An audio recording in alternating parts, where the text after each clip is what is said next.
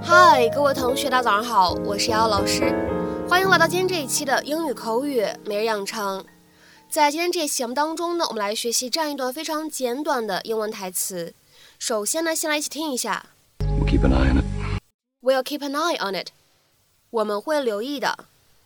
We'll keep an eye on it. We'll keep an eye on it. 那么今天这一段英文台词当中有哪些发音技巧值得我们来注意呢？首先，我们来看一下第一处，keep an eye。那么这样的三个单词呢放在一起，其中会有两处连读，我们呢可以读成是 keep an eye，keep an eye，keep an eye。 然后呢，我们再来看一下整段话当中的末尾的这样的两个单词 on it。那么这样的两个单词呢放在一起，咱们可以做一个连读的处理，会变成 on it，on it，on it。Made us some cocoa. How you feeling? Felt awful for two days now. Think I should see a doctor? Probably just a touch of the flu. We'll keep an eye on it. It's this house, Zach. I feel it too. It isn't healthy for us to stay here. I told you. I'm not moving. It would be for your own good. You can't keep running around doing the kinds of things you're doing. Susan Mayer's kitchen, for example. People are going to catch on. Hmm. Yes. Wouldn't it be great to just start over? Somewhere in the country. You could meet some new friends. Maybe even meet a new girl. How about I let you sleep on it? We'll talk about moving tomorrow. 今天这一期节目当中呢，我们来学习一个非常有意思的短语，叫做 keep an eye on something or somebody。在口语当中呢，我们也经常会使用形容词性物主代词来替换 an， 所以呢，你也可以说 keep one's eye on something or somebody。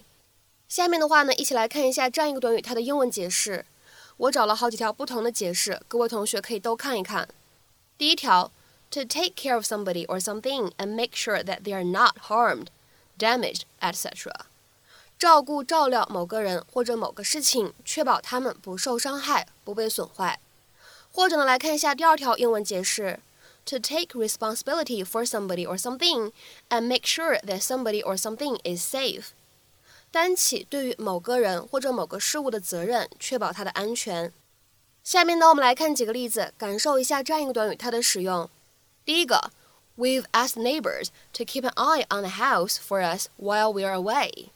我们已经让邻居在我们不在家的时候帮忙看着点我们的房子了。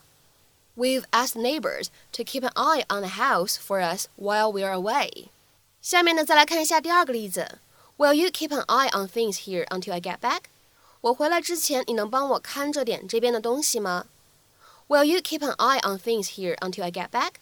再比如说呢，我们来看一下第三个例子：Keep an eye on my bag when I go and make a phone call. Will you？一会儿我要离开去打个电话，你能帮我看一下包吗 ？Keep an eye on my bag when I go and make a phone call. Will you？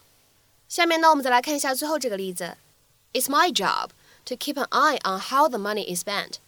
我的工作职责就是留意钱是怎么被花出去的。It's my job to keep an eye on how the money is spent。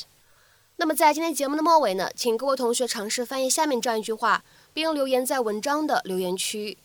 You need to keep your eye on the soup so that it doesn't bubble over.